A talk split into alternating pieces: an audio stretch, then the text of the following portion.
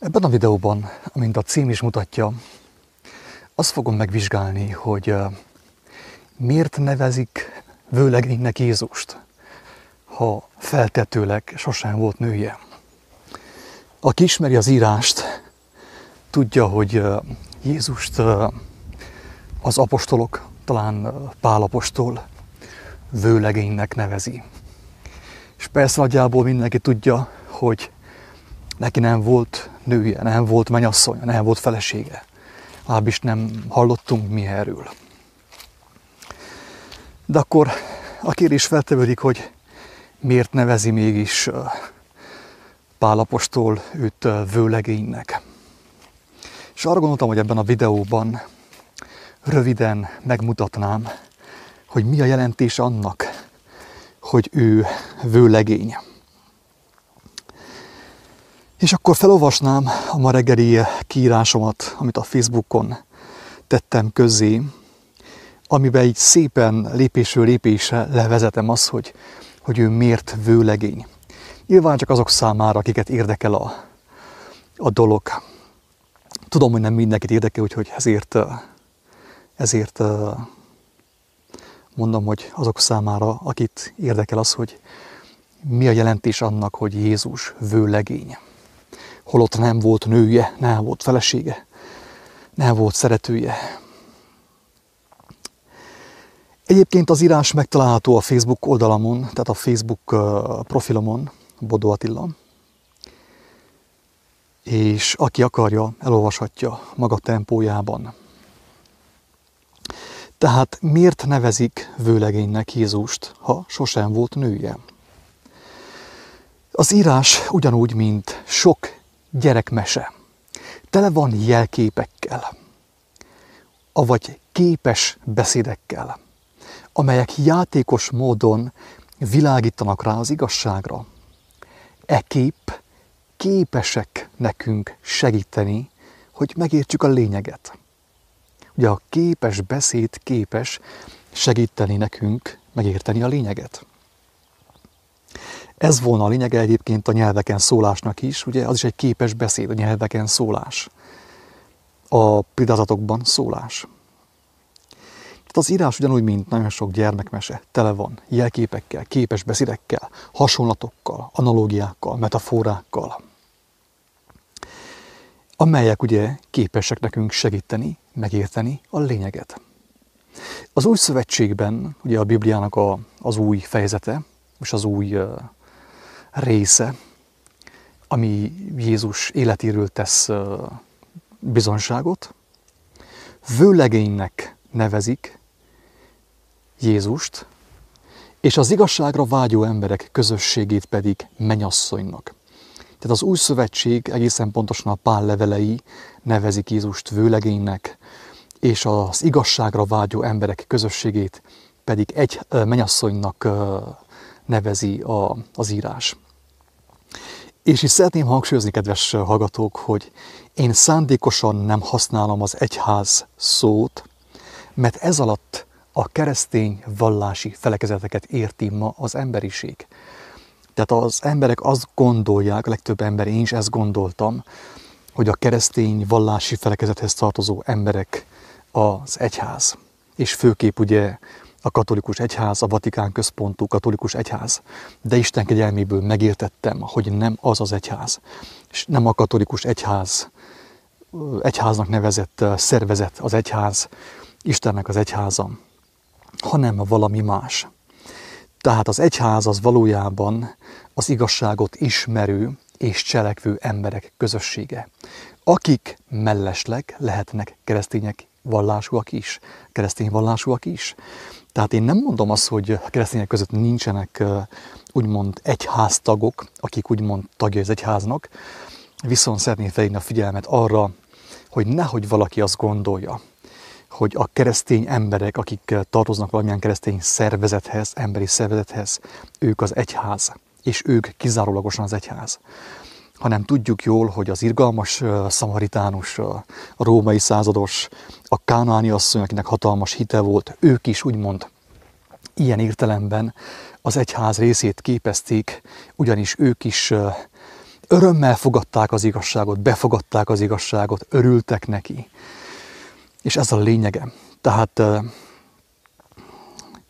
a lényeg az, hogy az új szövetség pállevelei Jézust vőlegénynek nevezik, és az igazságot szerető, azt kereső embereket, akik megismerik az ő tanítását, az ő természetét, az ő jellemét, azokat az embereket nevezi egyháznak, gyakorlatilag azt nevezhetjük egyháznak. De én azt írtam itt ugye ebben a bejegyzésben, hogy, hogy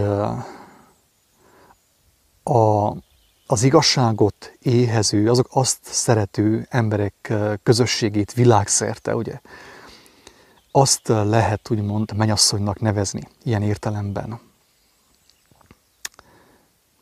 A földi életben a vőlegény az a férfi személy, akinek a karjaiba engedheti magát a menyasszony, megnyílik előtte, széttárja szívét és combjait. Hagyja magát megtermékenyíteni általa. Tehát ez a vőlegénynek a definíciója földi értelemben.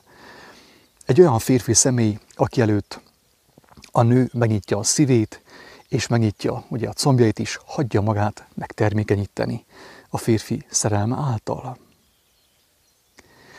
És akkor most megnézzük, hogy spirituális értelemben mit jelent a vőlegény. Spirituális, avagy mennyei értelemben a vőlegény egy olyan lélek, egész pontosan szellemiség, egy lelkület, mint tudjuk jó, hogy Jézus eltűnt a földről, tehát felment a mennybe. Ő nem maradt itten fizikálisan közöttünk. És azt mondta ugye, hogy hátra hagyja, úgymond idézőjelbe küldi a szent lelket, ami azt jelenti, hogy az a szellemiség, amit ő megmutatott a világ számára, az továbbra is elérhető számunkra. Itt van, közöttünk van. Bárki keresi, megtalálja azt, azt a szellemiséget.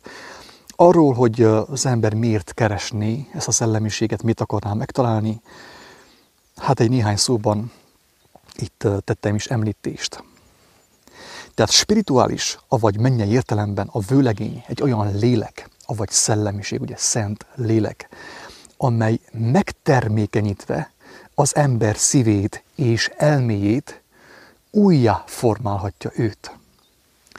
Jézusról tudjuk, hogy teremtőnk tervének, az élet szavának a megtestesítője, aki egy olyan szellemiséget hagyott maga után, amelyet ha megismer valaki, megelevenedik, avagy újjászületik tőle az ő lelke. Ilyen értelemben az élet igazságát szerető és megismerni vágyó emberek a világ minden táján a menyasszonyt jelképezik akik rábízzák magukat Isten karjaira, megnyílnak előtte, és örömmel engedik magukat megtermékenyíteni az élet szava által. Annak érdekében, hogy megtisztuljon, újjá formálódjon a lelkük. Jézus azért jött, hogy az elbukott, a hazugságok és a gyűlölet által besötétült világba visszahozza az élet világosságát, annak csiráját, magvát. Ezáltal megtermékenyítve, megelevenítve a haldokló embereket. Érthető, hogy miért vőlegény? Ezért vőlegény ő, az apostolok levelei szerint. És ezért boldog az, aki tapasztalhatja az ő vőlegénységét, és a saját menyasszonságát, nemtől függetlenül, ugye, a mindenhatóval szemben. Tehát ilyen értelemben mindenkinek, amíg a világ mulandó dolgait szereti, és amiatt nem tud az örökké való dolgokra figyelni, nem Jézus, hanem sátán a vőlegénye. Tudom, hogy hülyén hangzik, de ez van. Megtermékenyítője. A sátán szó az arámi szátá szóból származik, mint tudjuk, és megtévesztést, az élet útjáról való letérítést jelent. Ez a sátán szó. Ez itt mondom, hogy Azért szoktam erről beszélni, mert tudom, hogy nagyon sok ember, mint ahogy én is, babonásan értelmezte nagyon sokáig ezt a szót, hogy sátán. Azt gondolja, egy ilyen röpködő lé, szellem ott a fák között, ott röpköd a fák fölött, és bújik bele az emberbe.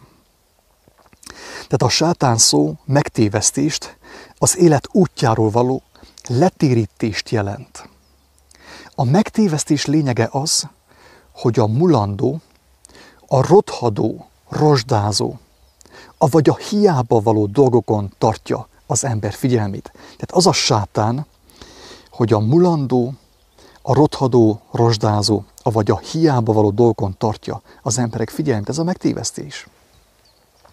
Ekképp az ő lelkük nem tud megtisztulni és elszakadni az elmúlásra ítélt világtól. Ez maga a kárhozat.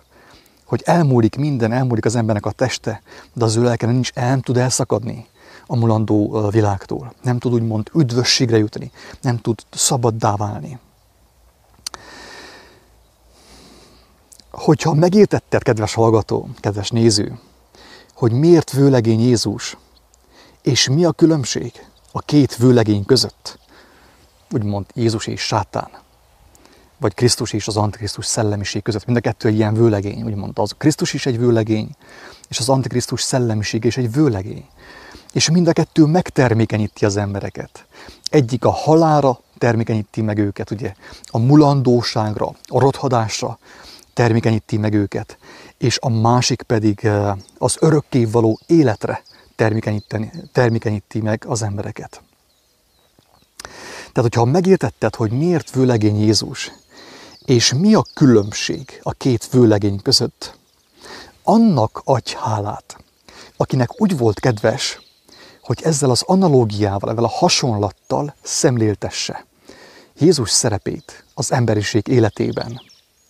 És tedd fel magadnak nyugodtan azt a kérdést, hogy ismered-e, és szeretnéd-e megismerni azt a vőlegényt, aki a lélek megtisztulásának, megelevenedésének magvát kínálja számodra is ajándékba. Ingyen kaptátok, ingyen adjátok.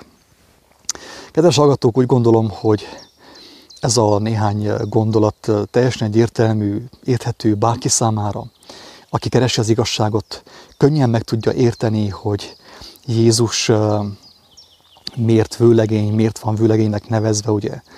Tudjuk jó, hogy ugye a, a fizikális világban, a földvilágban a vőlegény szerepe az ugye, a férfi szerepe az, hogy, hogy az ő karjaira ereszkedik a menyasszony, elengedi magát, megnyílik, ugye? Tehát a nő szerelemben megnyílik, megnyitja a szívét, megnyitja az ő combjait. Így történik a megtermékenyítés. És a spirituális értelemben a megtermékenyítés ugyanígy történik, hogy az igazság előtt nagyon sok ember megnyitja a szívét, megnyitja az ő lelkét, és azáltal, ha befogadja úgymond az igazságot az ember az ő elméjébe, az ő szívébe, azáltal ő megtermékenyül, tehát úgymond, úgymond életre kell, mert a legtöbb embernek a lelke alszik. Tehát ezért vagyunk ilyen biozombik, ilyen biorobotok, mert meg vagyunk tévesztve hazugság által. És, és úgymond a, a lelkünk be van sötétedve, be van sötétülve. Ezért van bennünk félelem, gyűlölet, versenyszellem, hazugság, gonoszság és mindenfajta rossz indulat.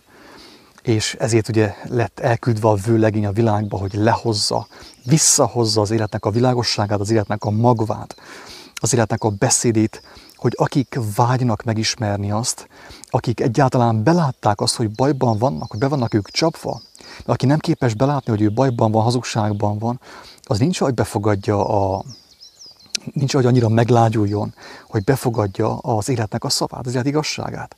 Úgymond a vőlegénynek a, az ajándékát.